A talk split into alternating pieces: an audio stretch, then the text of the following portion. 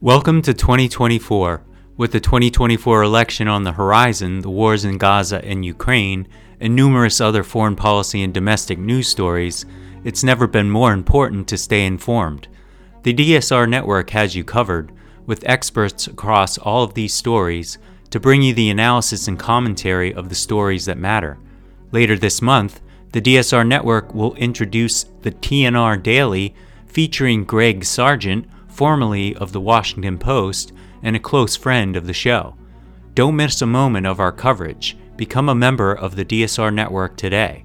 Members receive exclusive bonus content, the opportunity to attend DSR live events, a members only Slack community, an ad free listening experience, and more. For the month of January, receive 50% off your first year of membership. Visit thedsrnetwork.com slash buy and enter code DSR2024 at checkout.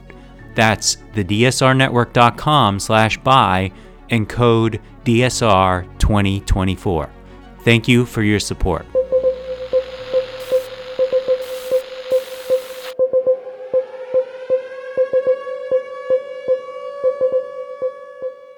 Hello and welcome to the DSR Daily. I'm David Rothkopf, joined as always by Chris Cotnor. How are you doing, Chris?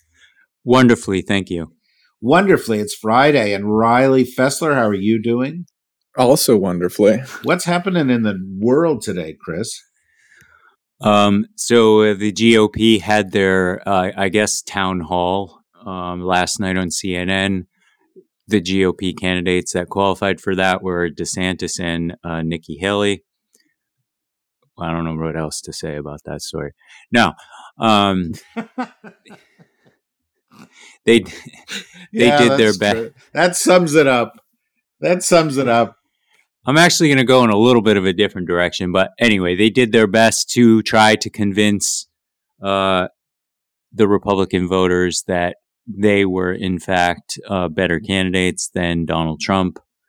Um, Nikki Haley, I think, was trying to say, "Oh, you know, Trump isn't a guarantee he's pretty much a guarantee at this point. But then I started thinking, you know, we've been talking about Nikki Haley is running for VP versus running against Donald Trump. And it kind of got me thinking about, well, who could other candidates be? Um, and since I wasn't asked about my predictions for 2024, I'm going to offer one, which is um, Donald Trump will select a woman as his running mate obviously Donald Trump will get the nomination. Um, and then, you know, I put the odds at Nikki Haley at 70%, but I got 30% on Elise Stefanik, which I'm sure will make David extremely Ugh. happy given his, Ugh. you know, his love for. I have a whole different like, approach. Here's my idea. Okay, good. Let's make, you know, let's take one for the team. Let's make Clarence Thomas or Elise Stefanik the president of Harvard. Now, bear with me here. You know, if Clarence Thomas leaves, then Biden gets to appoint somebody else to the court, right? That's a win. The Republican majority, another guy just said he was stepping down to become president of some university. So the Republican majority in the House is now 218, uh, or will be as of the end of this month. We just have to pick off a couple more. You get a Democrat majority. I think we should start appointing, appointing a couple of these Republicans to the high court, you know, or, you know, if they step down and run with Trump, that's fine, or they become the president of Harvard. There's an opening at Penn. I mean, you know, yeah, it's bad for Harvard and Penn, but nobody actually gives a shit about them. And we could save American democracy. What do you think? I think that's a great a great idea. And and in fact, in fact, we we actually have the platform, so we we could start the the rumor and just let it grow on X and other Clarence, social media platforms. Clarence Thomas to Harvard, President yeah, Thomas. Yeah, Elise Stefanik to wherever. Uh, right. Like, not, no, exactly. not bad. No, let's, not. Let's, let's just pick them Look, off. democracy's all, on the line. Democracy's right, on the line. That's the truth, man. I just wrote a long op ed to that effect and we'll write more because you don't want to know something? Here's an insight into the 2020 election. There's only one issue. You may think there are other issues. healthcare, the environment, wars overseas. There's only one issue it's democracy. There's only one way to preserve it because the courts aren't going to preserve it. The only way to preserve it is electing Joe Biden. And it can't be close because if it's close in a bunch of these other wonky states, they're going to fiddle the results. So it's got to be electing him by a lot. And that means that every single day, when you have an impulse to say, you know, I wish this administration were doing it better, my advice to you save it for next year. Don't talk about it.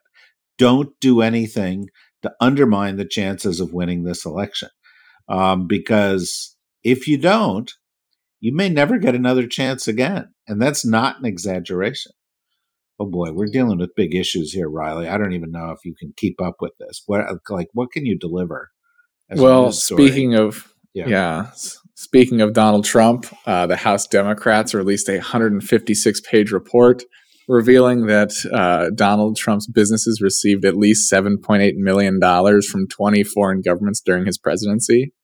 Uh, with interestingly, the majority coming from China. I believe it was 5.5 million came from China alone. Um, so this document was produced by Democrats on the House Oversight Committee.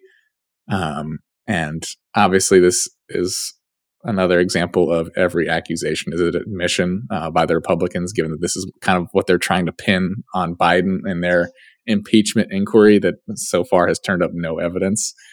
Um, it details transactions with Trump properties by foreign governments, as I mentioned, China, Saudi Arabia, and others which is of course prohibited by the Constitution. Uh, it is. Without, the Constitution's yes. against this.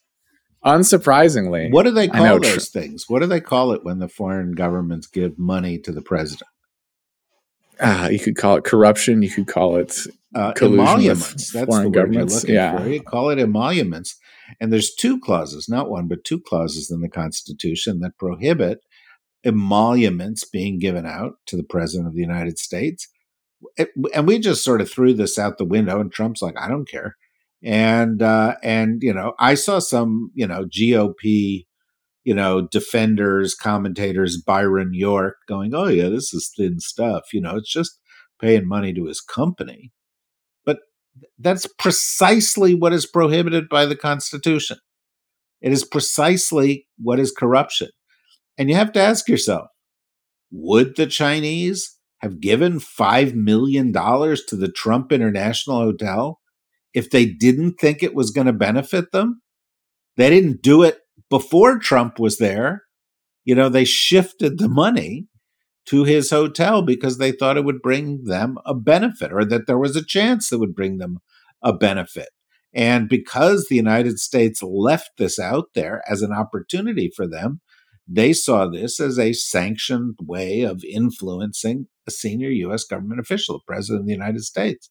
It's astonishing, but that's the reality.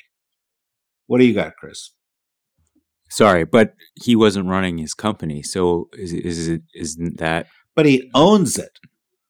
He profits from it, and also do you actually believe he wasn't running the company? no, I mean that's just, I'm just that's saying. lovely. Oh, I mean that's lovely. You're just, you know, I got a bridge to sell you that goes to Brooklyn. But I mean, yeah, I, sure, he wasn't. But the point was, if he has any beneficial interest in it, then it's corrupt. Got it. So uh, Israel's defense minister has outlined uh, plans for the um, the offensive in Gaza which is, you know, essentially continue to pound the shit out of Gaza. Um, but interestingly, also offered up a post war um, scenario where, shockingly, uh, Hamas would no longer control the territory. Uh, Israel would have operational freedom. Um, Palestinian bodies would manage civilian affairs under specific conditions. Not really sure what specific conditions. I think what first of all, this is the cart before the horse. Um, I, I Israel is not alone going to dictate what happens in Gaza uh, after uh, the I, I, I we're we are going to be uh, dealing with this um, far, far after Israel leaves Gaza, and it's it is not going to be pretty. And the things that we're going to be reporting over the next several months uh, are going to be incredibly disturbing. Um, in any case, they're they're thinking ahead, I guess. Well, uh, yeah, I, I, think you're right to view this with some degree of skepticism. Um, the the rumor, you know, the the informed buzz is that the Israelis will begin to wind down the current type of operations they've been running by the end of this month, but that they want to maintain the ability to go in for targeted operations, which is what they should have been doing all along, uh, for the indefinite future.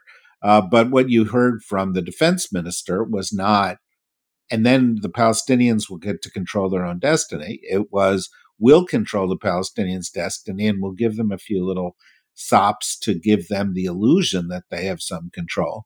That, of course, will produce major pushback around the world, as it should. Uh, and the reality is that there is not going to be a significant change towards uh, a stabilizing situation until not only is Hamas gone, and they must be gone, but that Netanyahu is gone. Uh, for those of you who have not yet listened to our podcast uh, done yesterday, in which we spoke to Alon Pinkus in Tel Aviv, and Kori Schake joined me for that, uh, go listen to it because it, it, it makes it quite clear that getting rid of Netanyahu and getting rid of his coalition, while essential, is not going to be easy. Uh, and uh, you know how that gets engineered is going to be crucial, not only to a good outcome there, but also to the United States being able to, you know, implement our objectives. As of right now, the Netanyahu government is an obstacle to peace and an obstacle to the United States achieving our foreign policy objectives. Riley? Well, the U.S. military conducted a drone strike in eastern Baghdad, uh, which resulted in the killing of a leader of an Iran aligned militia group. Uh, the Pentagon stated that he was involved in planning executing attacks against American personnel, uh, and that they're claiming that it was a attack in self defense. Uh, no civilians were harmed and no infrastructure facilities were damaged. Um, and it's kind of in response to over 100 attacks on U.S. forces in Iraq and Syria since the Israel and Hamas war began in October. But uh, the Iraqi prime minister's military spokesperson denounced the strike, as well as some Iranian backed factions and militias um, that vowed revenge. So, you know, I think there's a lot of fear that this is going to be another escalatory action. Uh, even given that it was in response to uh, previous attacks. But again, uh, just kind of adding to fears over escalation in the Middle East. Um, and I think rightfully so. Yeah, I saw somebody on Twitter, a well known uh, media figure, uh, get the shit beat out of them for saying, uh, Why do we accept that the U.S. has the right to do this? Um, and, you know, it's an interesting question. Uh, can you imagine if we said, you know, uh, France today launched an attack against, you know, this foreign operative in this foreign country, or or Canada launched an attack, or Russia launched an attack, uh, you know, with a drone from a base that we permanently have inside of this country. Um, it's it's not it's not a pretty picture, and it suggests that you know, to sort of normalize U.S. policy in this part of the world is going to take a lot more than resolving Israel Gaza. Um, we've got a lot of troops around the region, uh, and that puts them at risk, and they will always be attacked. And every time they're attacked, we will have a big chorus in the United States saying we've got to go back after them.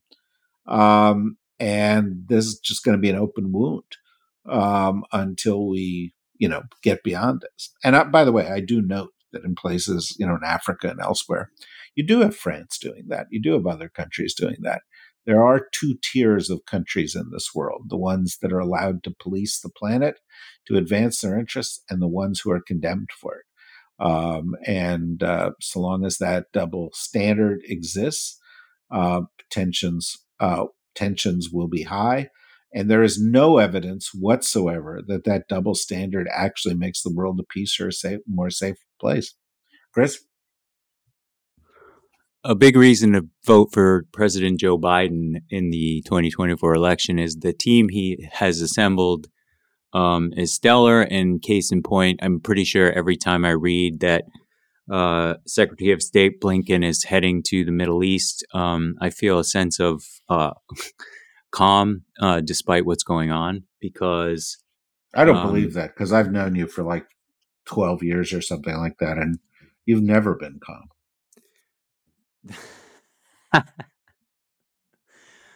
but okay, relative calm, calm for you. Yeah. No, I, and you know he's going to uh, obviously have meetings um, in the region. There have been a lot of developments, not just in Israel, um, but obviously in Beirut and in Iraq, uh, in, in Iran, um, and yeah, it is calming to have uh, a competent government in place. Um, I know that the, these messages are not necessarily hard to convey or easy to convey uh, to voters. But the fact of the matter is, um, we actually have a foreign policy. We actually have a domestic policy. We actually have a national security apparatus. We actually have a justice department. Um, and we did not have those things for four years. And yes, we survived. But can we for another four years without the likes of Blinken and, and Jake Sullivan in uh, in the administration? Well, you know, I mean, you know, it's all relative, and some people may think these are great people, and other people may think they're just good people. Nobody can think that they are unqualified people, or that they are not people who are working hard, or they are not people who have the broader interests of the United States at heart. Uh, you can debate the policies, but you can't debate those things. Problem is that the Trump uh, administration, uh, you know, or the Trump team um, that wants to be in power has already said they're going to only put in place people who are loyal to Trump. They're going to get rid of up to 50,000 civil servants who have sworn an oath to the Constitution because they are um, not considered to be loyal enough to Trump. They're going to put their opponents uh, in jail, uh, in camps. Uh, that, that, that's you know that's kind of inflammatory, crazy language, right? But they've actually said it. You know, they've said that's what they're going to do, um, and uh, uh, and we have the uh, example of the last Trump administration, where whenever they accidentally hired somebody who was competent, they immediately ran up into opposition from the close group of people, the coterie around Trump, uh, and many of those people have subsequently said that the worst thing that could happen for the U.S. is another Trump administration because there wouldn't be any quality people in it. And, you know, that's people like his former defense secretary, his former Homeland Security secretary, his former chief of staff, uh, his former secretary of defense, all saying that. So I don't think what you're saying is an exaggeration, Chris, and I think people need to take it to heart. And it's and you know and by the way, you know, we've had discussions even on our own podcast this week whether statements like that are partisan. They're not partisan if they are straight statements of the facts. And to suggest that there is no difference between the parties and that both would put the right people uh, into office or credible, equally credible people into office is belied by the facts, and it is therefore deceptive. And we're not going to be deceptive here at Deep State Radio. Riley. An update to uh, our story we covered yesterday about the uh, bombings in Iran that uh, killed nearly 200, or excuse me, nearly 100 people, uh, making them the bloodiest attacks there since the Islamic Revolution uh, there was speculation of who was responsible. Uh, the Islamic State has now claimed responsibility. And as a result, Iranian security forces have arrested numerous people across the country in connection to the attacks. Um, the interior minister announced the arrest, stating that the intelligence agencies had gathered uh, significant evidence uh, that these people were involved. It's hard to say uh, if that's true um, or you know how much evidence they gathered given uh, the opacity of that regime. But I, you know, I breathed a bit of a sigh of relief uh, learning that Islamic State was responsible. As horrible as they are, it seems like this might not be the escalatory uh, event that I think a lot of people feared as soon as this was announced. Um, they've been responsible for attacks before, so it's not entirely surprising. But you know, the scale of this is obviously horrific. Um, but it's good to see that they have started to find those responsible. Uh, yeah, this, uh, I mean, if that is in fact the case and it does not lead to escalation, it should not be shrugged off. It's still a sign of the divisions and instability in the region, although some regimes deserve instability more than others. The Iranians way up on top of that list. Um, uh, and, you know, to the extent that the Iranians and the Islamic State are in conflict with one another, good luck to them. Um, you know, I wish both sides great success. But having said that, um, this is a region that is going to fester for some time to come. That's it, guys. There's no good news stories. It's, I mean, I guess it's Friday. That's something positive. And, um, uh, you know, uh, anything else that you want to highlight here before we say ta ta for now? I I don't have anything else to highlight today. I mean, I don't want to talk sports ball, you know, you know, because um, one know, of our members just offends will, people. It just yeah, offends yeah, people. Yeah. They're like, "Oh, how can you talk about um, sports ball? We're nerds, and we don't, we don't, we're not interested in that kind of thing." Uh, but Riley's a nerd. Do you have something else you want to add to this? Uh, sadly, I don't. It was a pretty bad news day. I couldn't find anything positive. Yeah, it was. It was. It was. It was a rough day. But it is. Oscar Friday Pistorius night. is out of jail. Oh, that's not. Is that a positive? News. Is that a positive story? That's not good news. He murdered somebody. It was an accident. oh, oh Jesus!